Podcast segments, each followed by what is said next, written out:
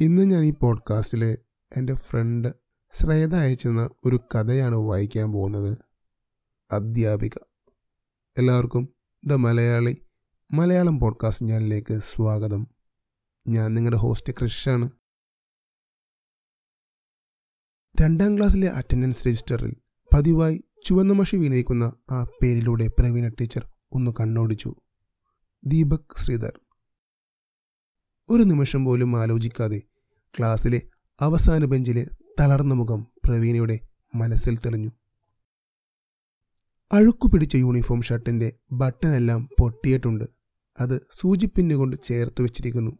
അലസമായി പാറിപ്പറന്ന എണ്ണമയമില്ലാത്ത മുടി കണ്ണിനെ മറക്കുവോളം വീണ് കിടക്കുന്നു. ഒരു ഏഴുവയസ്സുകാരന് ചേരാത്ത നിസ്സംഗത നിറഞ്ഞ മുഖം. ഒരിക്കൽ പോലും ഒന്ന് ചിരിച്ചു കാണാത്ത ആ മുഖം മറ്റു കുട്ടികളോട് സംസാരിക്കുന്നതും അപൂർവം. പലപ്പോഴും അവനെ എന്തോ പ്രശ്നം അലട്ടുന്നതായി തോന്നിയപ്പോൾ അവനോട് അത് ചോദിച്ചിരുന്നു. കണ്ണുകളിലേക്ക് ഉറ്റുനോക്കി മൗനമായി നടന്നു നീങ്ങുമ്പോൾ പരാതി കെട്ടഴിക്കാൻ അവസരം കാത്തു നിൽക്കുന്ന വീട്ടിലെ പത്തു വയസ്സുകാരനെ ഓർത്തു പ്രവീണ ടീച്ചർ. ദീപക് ക്ലാസ്സിലേക്ക് വന്നിട്ട് ഒരാഴ്ച കഴിഞ്ഞിരുന്നു.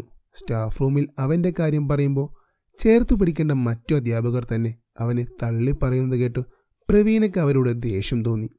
അവന്റെ സാഹചര്യങ്ങളെ മനസ്സിലാക്കി അവന് വെളിച്ചം പകരേണ്ടവർ തന്നെ അവനെ അന്ധകാരത്തിലേക്ക് തള്ളിവിടാൻ ശ്രമിക്കുമ്പോൾ അധ്യാപനം ഒരു ജോലി മാത്രമായി കാണുന്ന അവരോട് പ്രവീണയ്ക്ക് പുച്ഛമാണ് തോന്നിയത്. കാരണം അധ്യാപക എന്നാൽ ജോലിയേക്കാൾ ഉപരി ഒരു ഉത്തരവാദിത്തമാണെന്ന് പറഞ്ഞു പഠിപ്പിച്ച അച്ഛന്റെ മകളാണ് പ്രവീണ. അതുകൊണ്ട് തന്നെയാണ് സ്കൂൾ രജിസ്റ്റർ നോക്കി ദീപക്കിന്റെ വീട് അന്വേഷിച്ചിറങ്ങിയതും. റോഡിൽ നിന്നൽപ്പം ഉള്ളിലേക്കു നീങ്ങി. ഷീറ്റ് കൊണ്ട് മറച്ച ഒരു ഒറ്റമുറി വീടായിരുന്നു അവന്റേത് ആ വീടിന്റെ അവസ്ഥ പ്രവീണയുടെ മനസ്സിലൊരു വിങ്ങലുണ്ടാക്കി. നടന്നടുക്കും തോറും ഒരു സ്ത്രീയുടെ കരച്ചിൽ അവക്തമായി കേൾക്കാം. ഉമ്മറത്തെത്തി അവനെ വിളിക്കുമ്പോഴും പ്രവീണയുടെ മനസ്സ് ഒരുപാട് ചോദ്യങ്ങൾക്കുള്ള ഉത്തരം തേടിക്കൊണ്ടിരുന്നു. അകത്തുനിന്നും ഇറങ്ങി വന്ന ദീപക് പ്രവീണയെ അവിടെ തീരെ പ്രതീക്ഷിച്ചില്ലെന്ന് അവന്റെ മുഖം വ്യക്തമാക്കി. ഒപ്പം വന്ന വെളുത്ത മെലിഞ്ഞ സ്ത്രീ പ്രവീണയെ നോക്കുന്നത് കണ്ട് ദീപക് പറഞ്ഞു എന്റെ എന്റെ ടീച്ചറാ മാമേ പ്രവീണ ടീച്ചർ പറയുമ്പോൾ ആ കുഞ്ഞു കണ്ണുകൾ പ്രവീണയുടെ മുഖത്തായിരുന്നു. അത് മോളായിരുന്നു ഇവൻ പറയാറുണ്ട് മോളെപ്പറ്റി. വായോ ഇവിടെ ഇരിക്കേ. നിറം മങ്ങിയ കസേര ചൂണ്ടിക്കാട്ടി അത് പറയുമ്പോൾ അവരുടെ മുഖം ക്ഷണനേരം മിന്നിമറഞ്ഞ സന്തോഷം അവക്ക് ഒരു ആശ്വാസമായിരുന്നു.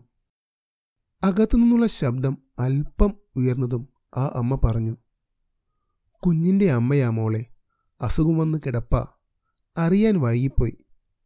സാരിയുടെ തുമ്പ് കൊണ്ട് കണ്ണീറൊപ്പുന്ന ആ അമ്മയെ വേദനയോടെ നോക്കി നിന്ന പ്രവീണ എല്ലാം കേട്ട് മരവിപ്പോടെ നിൽക്കുന്ന കുഞ്ഞിനെ വിളിച്ച് അടുത്തു നിർത്തി ചേർത്ത് പിടിച്ചു പ്രവീണ. അവൾക്ക് അസുഖമാണെന്നറിഞ്ഞപ്പോൾ ആ കുഞ്ഞിനെ പോലും ഓർക്കാതെ ഉപേക്ഷിച്ചു പോയതാ അവന്റെ അച്ഛൻ. ഞാൻ ഈ അടുത്തപ്പുറത്തുള്ള വീടുകളിലെ മുറ്റമടിച്ചും പാത്രം കഴിയും കിട്ടേണ്ട ഇവിടെ കാര്യങ്ങൾ നടക്കണേ. നേരാമണ്ണം ഭക്ഷണം പോലും ഈ കുഞ്ഞിന് കൊടുക്കാൻ പറ്റാറില്ല. എന്നാലും ഒന്നും പറയില്ല ഈ കുഞ്ഞൻ. ഇപ്പോൾ കുറച്ചു ദിവസമായി അവക്ക് ദീനം കൂടുതലാ. മരുന്ന് വാങ്ങാനൊക്കെ ആദ്യം ആൾക്കാരെ സഹായിച്ചിരുന്നു. ഇപ്പോൾ ഒന്നിനും നിവർത്തിയില്ല. കരഞ്ഞുകൊണ്ട് മുഖം പൊത്തുമ്പോൾ പ്രവീണയുടെ മടിയിൽ നിന്ന് ഇറങ്ങി അമ്മാമ്മയുടെ അടുത്തേക്ക് എത്തിയിരുന്നു ദീപക്. അകത്തേക്ക് കടന്നു ദീപകിന്റെ അമ്മയെ കാണുമ്പോൾ ഉള്ളു പിടന്നുണ്ടായി പ്രവീണയ്ക്ക്.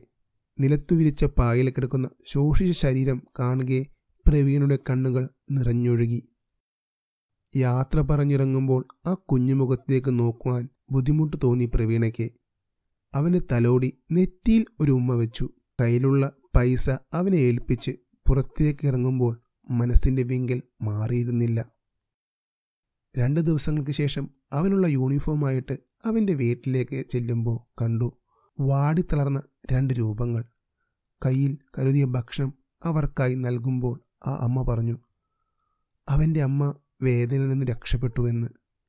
കേട്ടപ്പോൾ വിഷമം തോന്നിയെങ്കിലും ആശ്വാസമായിരുന്നു. കാരണം അന്നത്തെ ആ കാഴ്ച സഹിക്കുന്നതിലും അപ്പുറമായിരുന്നു എന്നത് തന്നെ. പിന്നീട് പലപ്പോഴും പ്രവീണ അവിടെ പോയി ദീപക്കിനെ കൈപിടിച്ച് ജീവിതത്തിലേക്ക് നടത്തിച്ചു. ഒരിക്കൽ ദീപക്കിന് ഏറെ പ്രിയപ്പെട്ട ഉണ്ണിയപ്പമുണ്ടാക്കി കൊടുത്തപ്പോൾ നിറഞ്ഞ കണ്ണുകളോടെ ടീച്ചറെ ഞാൻ അമ്മയെന്ന് വിളിച്ചോട്ടെ എന്നവന്റെ ചോദ്യത്തിന് സ്നേഹവും വാത്സല്യവും കുത്തിനിറച്ച ഇറുക്കിയുള്ള ഒരു കെട്ടിപ്പിടുത്തമായിരുന്നു പ്രവീണയുടെ മറുപടി.